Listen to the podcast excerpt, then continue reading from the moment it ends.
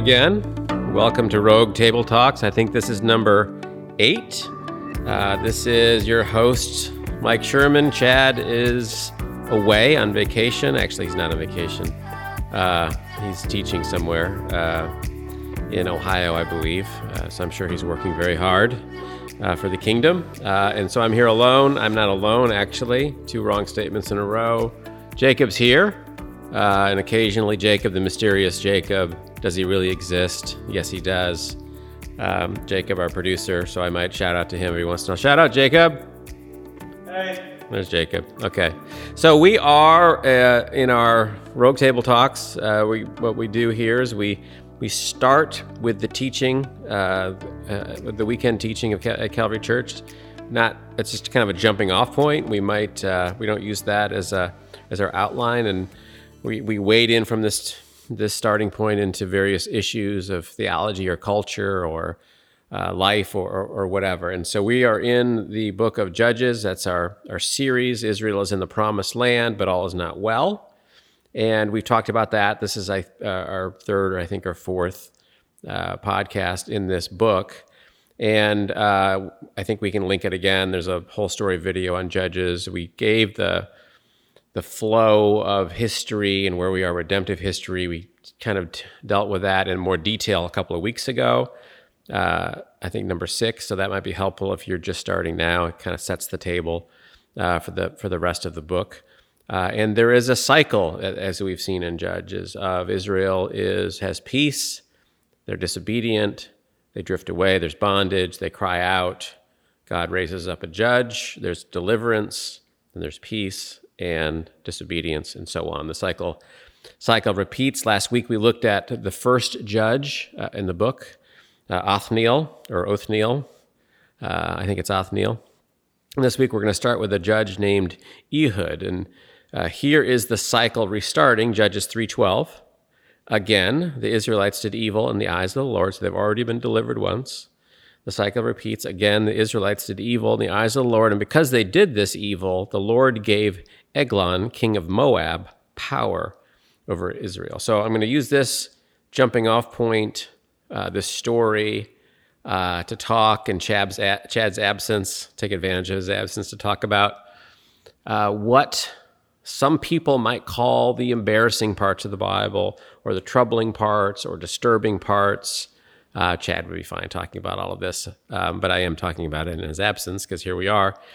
Uh, and in the process, we'll talk about God's wrath, God's justice, God as king, the fear of the Lord, and why understanding these things is necessary to really understand God's grace, God's mercy, the miracle of redemption, all of these things that we talk about in the New Testament. Uh, I think we sometimes can uh, act as if all of those things are really over or do they're just Old Testament ideas, and and that's not not really true. First, before we jump in there, let, us quickly complete the cycle of Judges uh, with this story, so we can talk about these things. Uh, it's verse fifteen.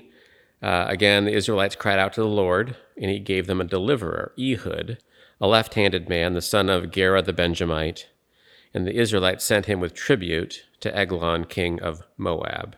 So Eglon is the king of Moab that God brings in uh, as, a, as an agent of his judgment and correction uh, over Israel, that they are under his rule for 18 harsh years. The Israelites cry out. God raises up Ehud, this, this judge, uh, to deliver them. And the Israelites send him with tribute to the king. And so just just to reiterate something that's going on there that happens over and over in the book, it says, First, the Lord gave Ehud, king of Moab, power over Israel. And then it says the Israelites cried out, and the Lord gave them a deliverer. So it's God who's acting.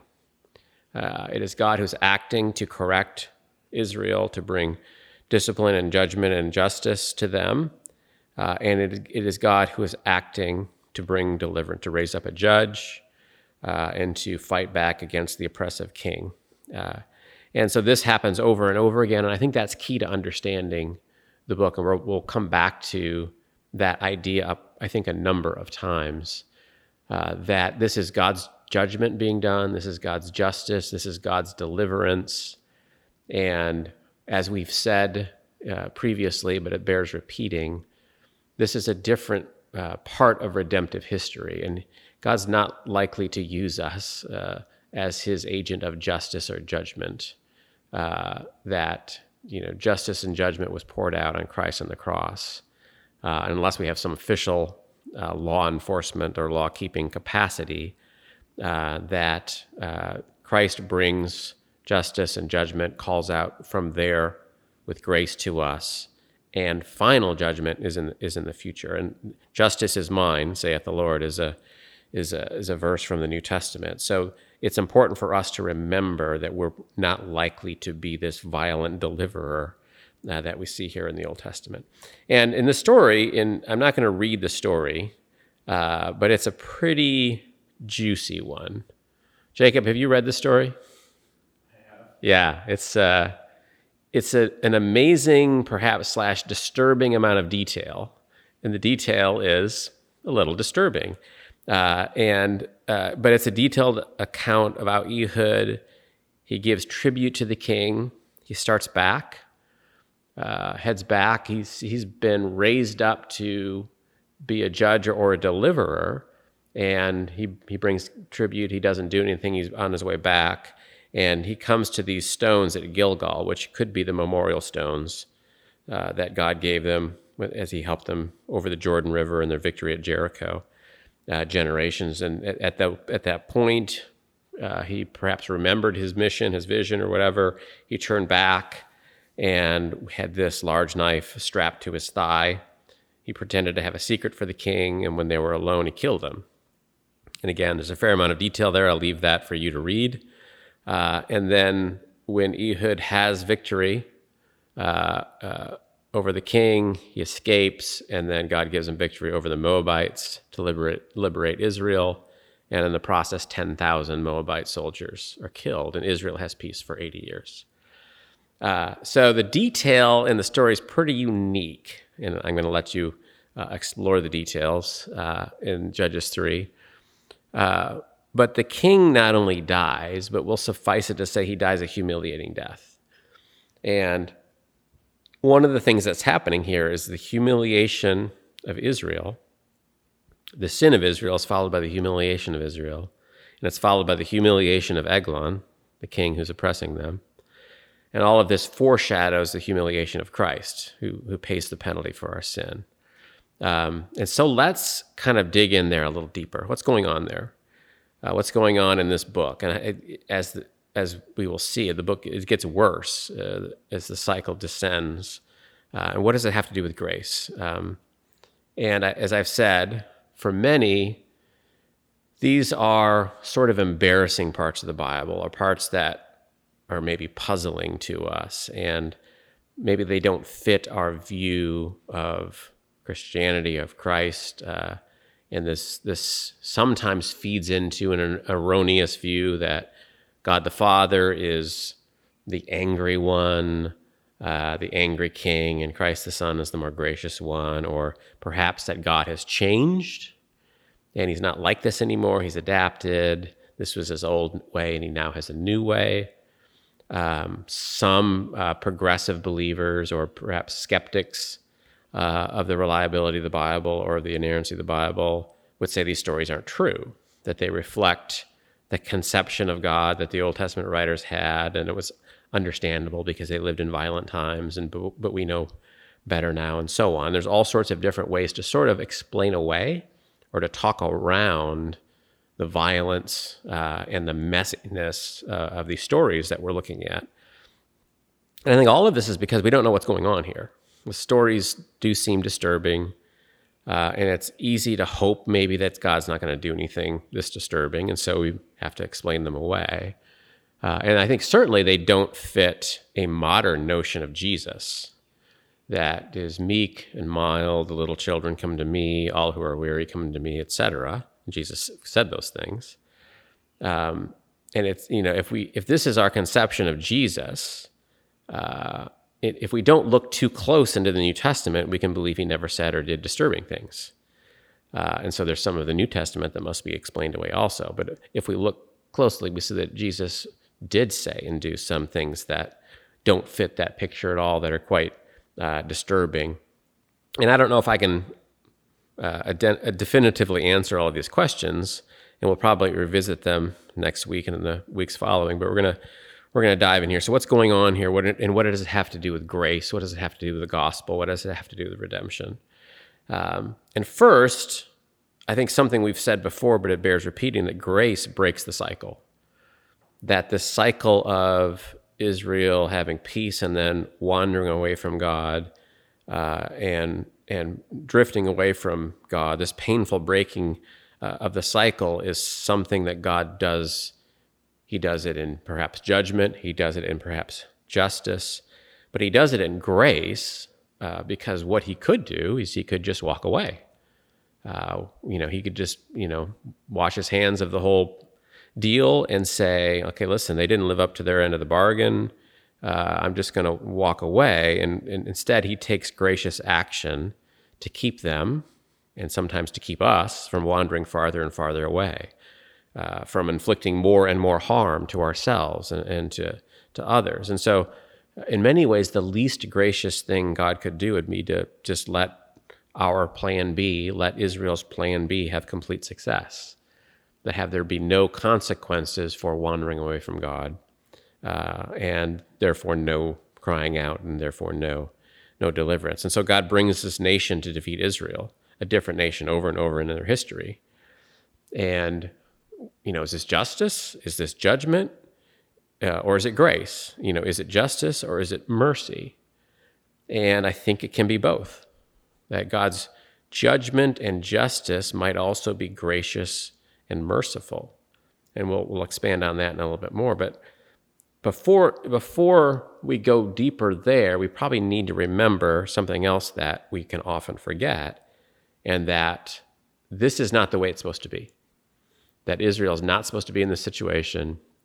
You know, they have already not done what God asked them to do in taking possession of the promised land. They've not done what God has uh, told them to do, and they've drifted away in a more meta sort of way. The world is broken because Adam and Eve ate the fruit in the garden, and things are not the way they're supposed to be.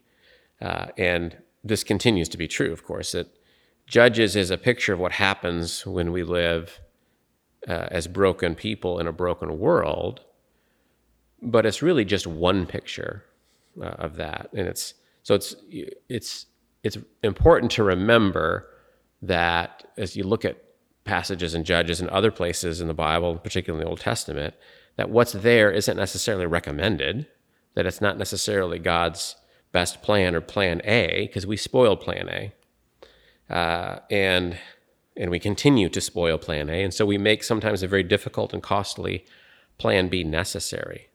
Uh, and at least God's plan B is necessary for it to be redeemed. And I think it's important to remember that he's not under obligation to redeem us, but he acts to redeem us uh, in, in grace. Sometimes that action, because it's just, um, we have, we have issues with it. Uh, we have problems with it. Um, and I think it's, it's easy for us to minimize or forget or gloss over these parts uh, of the Bible just for that very reason. I, I, think sometimes it makes us a little bit uh, uncomfortable. And so Israel does evil. God could just walk away. He could just wash his hands. He could start over with someone else. But he's true to his word. He's true to his promise. And so he breaks the cycle. But the, men, the medicine is harsh. An enemy nation comes, rules harshly as judgment and as grace. Uh, and the people cry out, and God brings a deliverer. Uh, and the plan of Israel being the promised land is then restored, and everything seems good again, except it's not quite good because um, this isn't plan A. This isn't the way it's supposed to be. They do evil again, and the cycle repeats. And so, one of the things that we can take from that, this whole book again, is that God is still king, that he's still true to his promises, that he's still the one who redeems. He's still the ones who will redeem, even when it seems he is nowhere to be found. Uh, because when you read the book of Judges, there's not a lot of worship going on. There's not a lot of praise going on. There's not a lot of good works and good deeds it's this downward s- spiral when the world is profoundly broken, and yet God is there. God is present. God acts to break the cycle. So I think it's something to remember for us as we as we live in a world that's profoundly broken, and we can wonder: Does God even notice? Uh, does God even care? Um, is He still active? And we can see uh, in this book that He is. He does notice. He still cares. He is active. Uh, he is still king, um, and a remedy is is promised, um, and the remedy may take longer, uh, and we may sometimes take issue with it. Like we don't, we're not sure if God's remedy uh, is the right remedy, and we want to enact our own remedy. Uh, but the cycle repeats because God is true to His promise to redeem His people. Um, you know, He doesn't cause them to wander. The cycle repeats because He keeps bringing them back. And so that's, you know, in a profound way, that's why there's a cycle because the world is broken, the people are broken, and God keeps bringing them back. And that's why there might be a cycle to our own life that God doesn't leave us alone, that God doesn't just let us do our own thing forever with impunity because that would destroy us. Um, and in fact, here in this passage, Israel finally receives 80 years of peace after God uh, has delivered them through Ehud. And we can pray for peace, we can pray for God's intervention, but maybe fail to, re- to realize or to appreciate that the enactment of that peace might be messy, that uh, the enactment of that justice might come through some sort of judgment or discipline. Um, and I don't think I fully appreciate this. I don't think we, as, as God's people, uh, fully appreciate this because I don't think we wrestle with how profoundly broken the world is in a real biblical, redemptive way. We complain about it. You know, I pray most mornings for God's will to be done, for his kingdom to come on earth as it is in heaven. And I don't know that I always think about, well, how is that going to happen? And I think there's two two sort of answers to that question. In one sense, it's it's with when when Jacob and I and the rest of God's people, Calvary Church, the rest of the church, act in ways that are redemptive, that He will work through His people in ways big and small to bring redemption, to bring you know, His will to be done, to bring His kingdom on earth in a, in a real sort of way where people are helped and where people are ministered to, uh, where, where grace is received and grace is given and that's one way in which that prayer, that God answers that prayer when we say, God's will be done, his kingdom come on earth as is in heaven. Um, and then more fundamentally, that'll happen someday in the future. Uh, when the book of Revelation tells us it's going to happen in a very violent way. That fully and finally, when God's will is done on earth and his kingdom has come, it's going to come in an apocalyptic way. That's why we call it the apocalypse. And that's a hopeful word, word, in, word in the Bible. The apocalypse is something we are supposed to look forward to biblically in redemptive history. And it's a scary word in our culture. Uh, and it literally means the inbreaking of God's reality into this reality, God's God's perfect reality into this broken one, and then the broken one is done away with, and the perfect one remains. It's this inbreaking of God's um, kingdom that we pray for. Uh, and so one thing foreshadows the other. Uh, God changes us, changes, works through his people to bring his kingdom, bring justice. We're not, you know, we're not Ehud, we're not stabbing the king in the gut, uh, but we're bringing justice and grace in a different way. Uh, and we don't have to be God's agent of judgment because Christ came to, to accept our judgment and offers it to everyone. Um, and so God graciously breaks the cycle, but he acts in justice. Um, and he does so to both correct Israel when they do evil, to bring justice against the oppressing nation that God has used uh, to correct Israel. And that's what we often pray for, but we want it to happen in a sort of nice way. We want it to happen in a very clean, very civilized, very first world, very educated, sort of way where we all just maybe talk together or whatever. But the, you know, this this idea that you know, can't God do it different? Can't He do it better? Can He do it nicer? aren't these these stories are violent. They're they're harsh. You you you, you you're with me on this, Jacob? Yeah. yeah. I mean, it's troubling to some people. And some people don't believe the Bible because of this. Don't want to believe in God because of this, or want to believe that God is fundamentally the God of the New Testament is fundamentally different from the God of the Old Testament, where the Bible, as it is written, and given to us, gives us no uh, cause to believe that, and just that we're uncomfortable with it is the reason we don't want to to to to believe it. And somehow we think, you know, if we're nice to everyone, everyone will be nice to us. It's sort of the kingdom, the kindergarten, you know, motto. But that's not really true. Uh, it's not really true even for us. Just because someone's nice to me doesn't mean I'm going to be nice to them. Like I'm not even always the, the best judge of what nice is and what somebody really really needs. And and then beyond even that there's real evil in the world that must be opposed. And that's why we pray that God's will be done his kingdom to come that ultimately God will overturn that evil. But it will happen in a violent way. Sometimes it has to happen in a violent way and that's we see it in revelation uh, and but we that's and of course a New Testament thing, and of course Jesus is going to be one of the enactors, the chief enactor of that judgment. So, in contradiction of the idea that Jesus is the nice son who comes to die on the cross and and bear the penalty of the harsh father, that the triune God is acting in all of these things. That Jesus is is integral to God's action in the Old Testament. That you know Jesus doesn't isn't just born in Bethlehem and that's when he begins. That he's the eternal God, co-eternal triune God. So he's acting in the Old Testament, and he's of course acting to bring judgment in the New Testament as well. And that shouldn't surprise us if we look in the New Testament at much of the teachings of Jesus and we really comprehensively read them. He says a lot about judgment you know, many of his parables are about coming judgment, preparing for judgment, uh, being ready to enter into the wedding party or the banquet. And those that are not ready are cast into the outer darkness, that there's weeping and gnashing of teeth, or they're, you know, into the eternal fire. And um, I think that's easy for us to to forget that or to forget the last part of the story where Jesus is really talking about the eternal justice that is to come.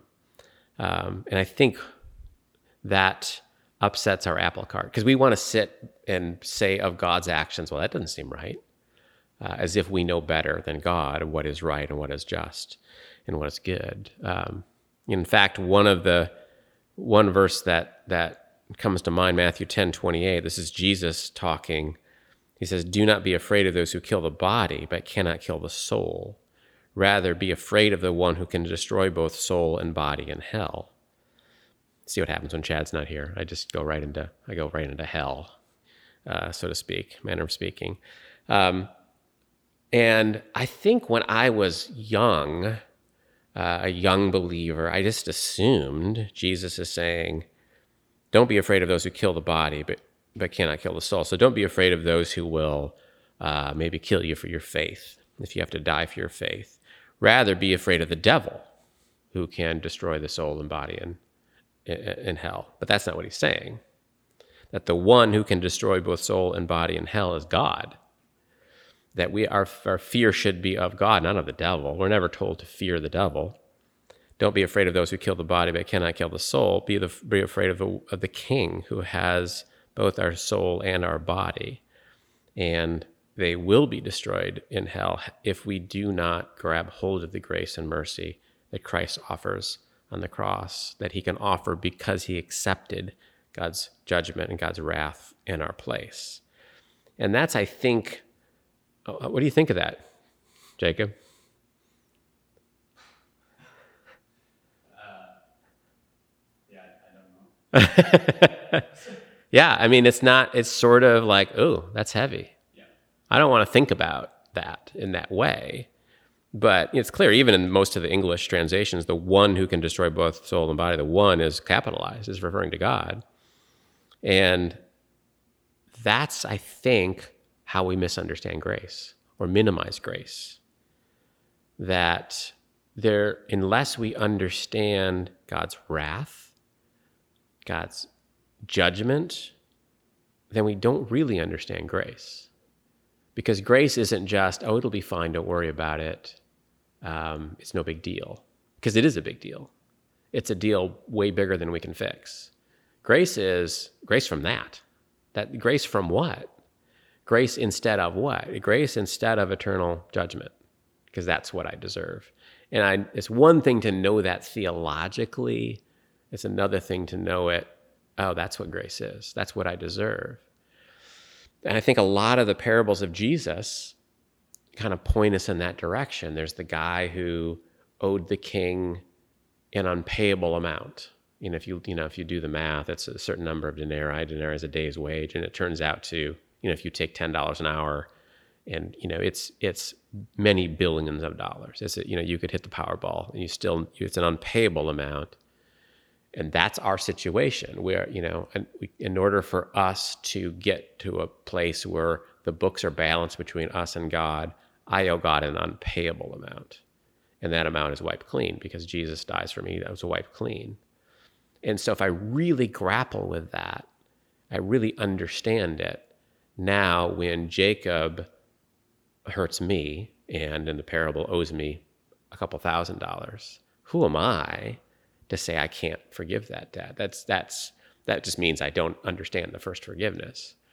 And I think that's what we do when we don't really grapple with God's is that he's the king, that he is perfectly just, that he's 100% holy, that we deserve judgment and get grace instead. And when I really grapple with that, then I'm, how can I withhold grace from somebody else? That means I don't really understand it. That means I didn't really get it.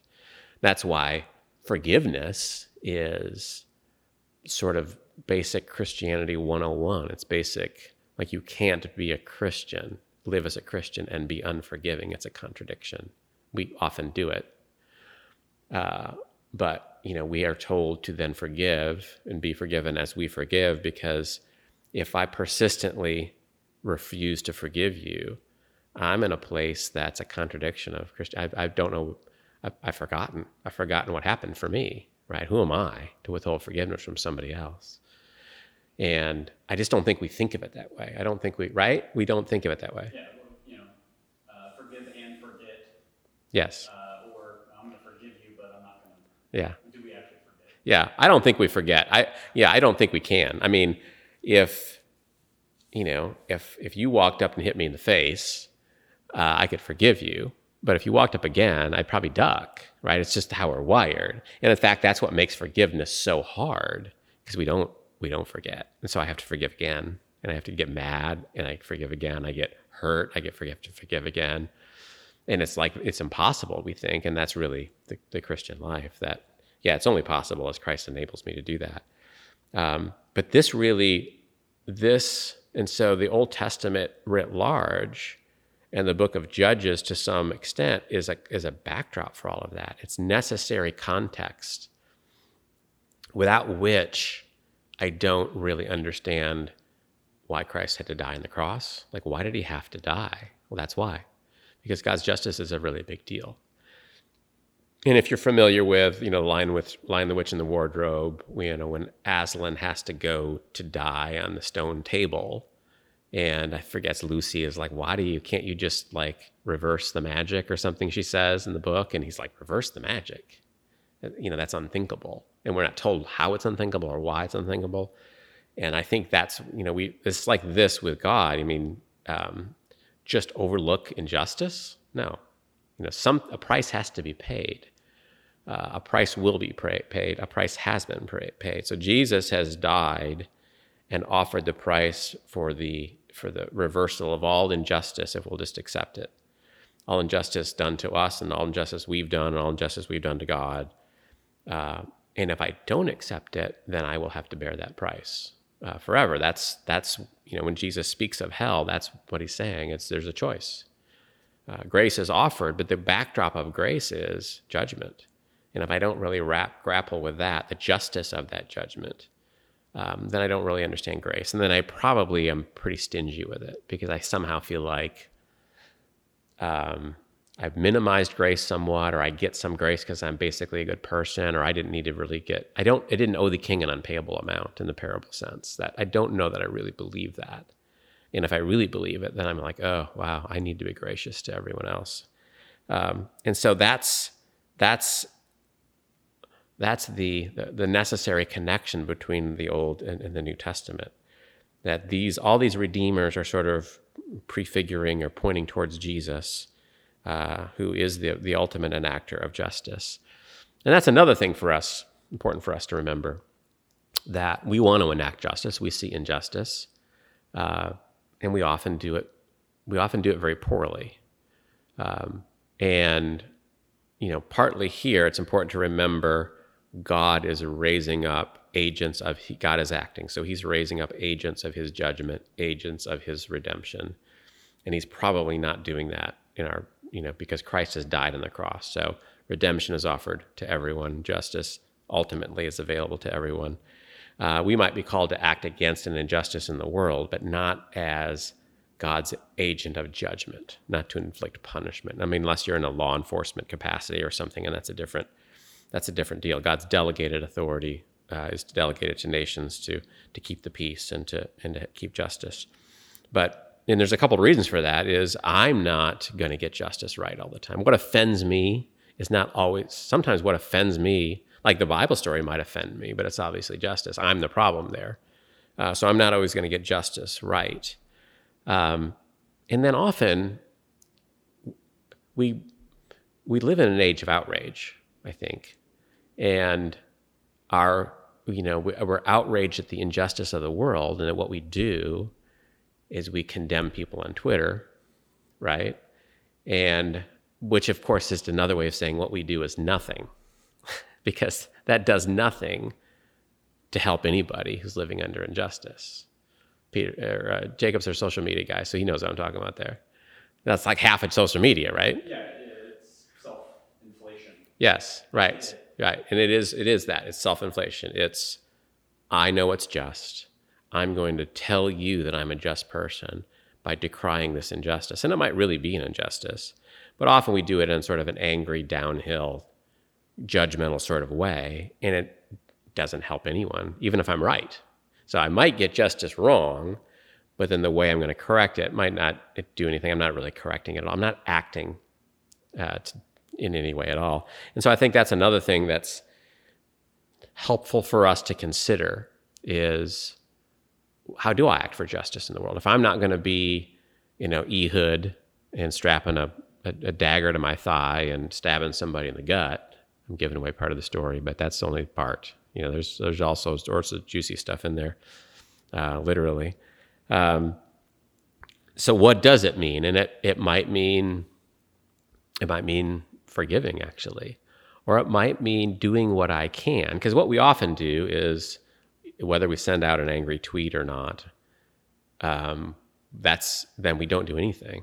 And so we might there shouldn't be poor people in the world, and we decry that and but we don't go and feed them or we don't go and you know take food to a food pantry or something that actually could help someone to alleviate some part of injustice in some small way um, and that might be what god is calling us to do um, so we're not god we can't correct the injust, injustices of the world but we can be a part of that and then we can also seek honestly like where am i the cause of an injustice and what, what you know am i causing injustice on, on someone else um, because we should long for it.